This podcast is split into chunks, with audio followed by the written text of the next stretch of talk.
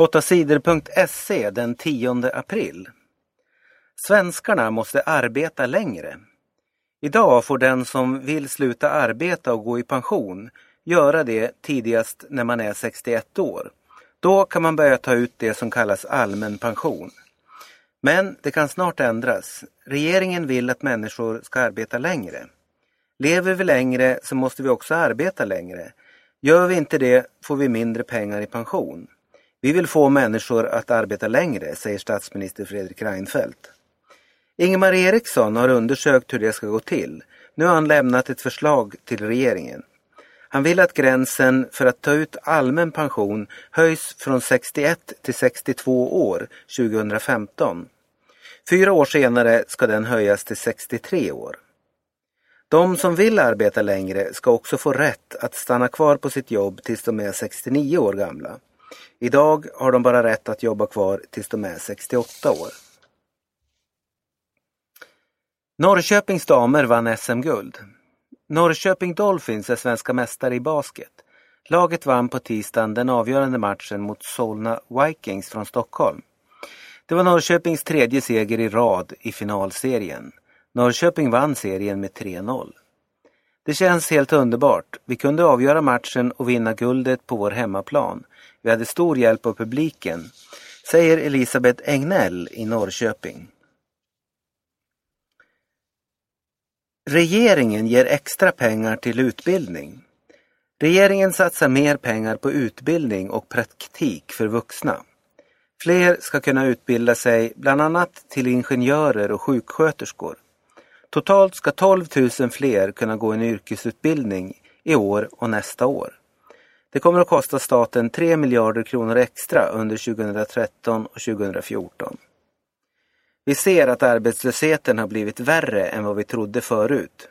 Därför satsar vi extra pengar för att skapa fler jobb, säger regeringens utbildningsminister Jan Björklund. Fyraåring sköt ihjäl lekkamrat. En fyraårig pojke var ute och lekte med en sexårig kompis. Plötsligt gick fyraåringen hem och hämtade ett gevär. Han sköt ihjäl sexåringen från 14 meters håll. Skottet träffade i huvudet. Det här hände i New Jersey i USA på tisdagen. Några dagar tidigare hände en liknande olycka. En fyraårig pojke tog en pistol och sköt ihjäl en kvinna i Tennessee. Olyckan hände hemma hos kvinnan. Pistolen tillhörde hennes man. Den låg framme på ett bord. Unga får betala dyrt för en nerbränd skola. 2009 brann Torslandaskolan i Göteborg. Skolan blev helt förstörd i branden. Poliserna grep tre unga män. De hade tänt eld på en bil som stod nära skolan. Bilen började rulla och elden spred sig till skolan.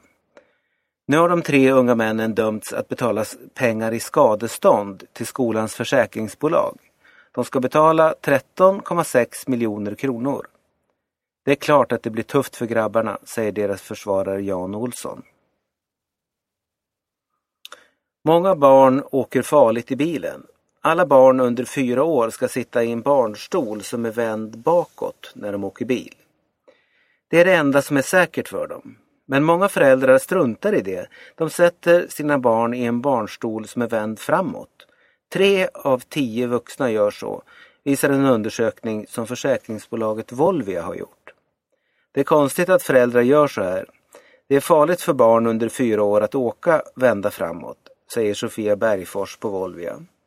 Det finns till och med föräldrar som sätter barn under två år vända framåt i bilen. Det är livsfarligt. Barnen kan bryta nacken vid en krock, säger Sofia Bergfors. Södermannen dömdes för våldtäkt. En 65-årig man i Stockholm dömdes på tisdagen för våldtäkt mot barn. Mannen dömdes för att ha haft sex med en flicka som bara var 14 år. Han gav flickan narkotika för att få ha sex med henne. Domstolen dömde mannen till fängelse i fyra år. Flickan hade sex med mannen frivilligt. Hon blev inte tvingad. Men mannen döms ändå för våldtäkt eftersom flickan var under 15 år. Det är olagligt för vuxna att ha sex med personer som är under 15 år och brottet kan räknas som våldtäkt. Den dömde mannen kallas Södermannen. Han har tidigare dömts för flera våldtäkter. Serbisk man dödade 13 människor.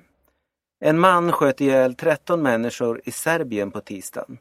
Det hände i en liten by söder om staden Belgrad. Mannen gick runt till olika hus i byn och sköt ihjäl folk. Han sköt de flesta av dem i huvudet. En del av dem han dödade var små barn. De flesta av de dödade var släktingar och vänner till mannen. Han dödade bland annat sin mamma och sin son. Han försökte sedan ta livet av sig själv. Mannen hade varit militär. Han var med i kriget i Kroatien mellan 1991 och 1995.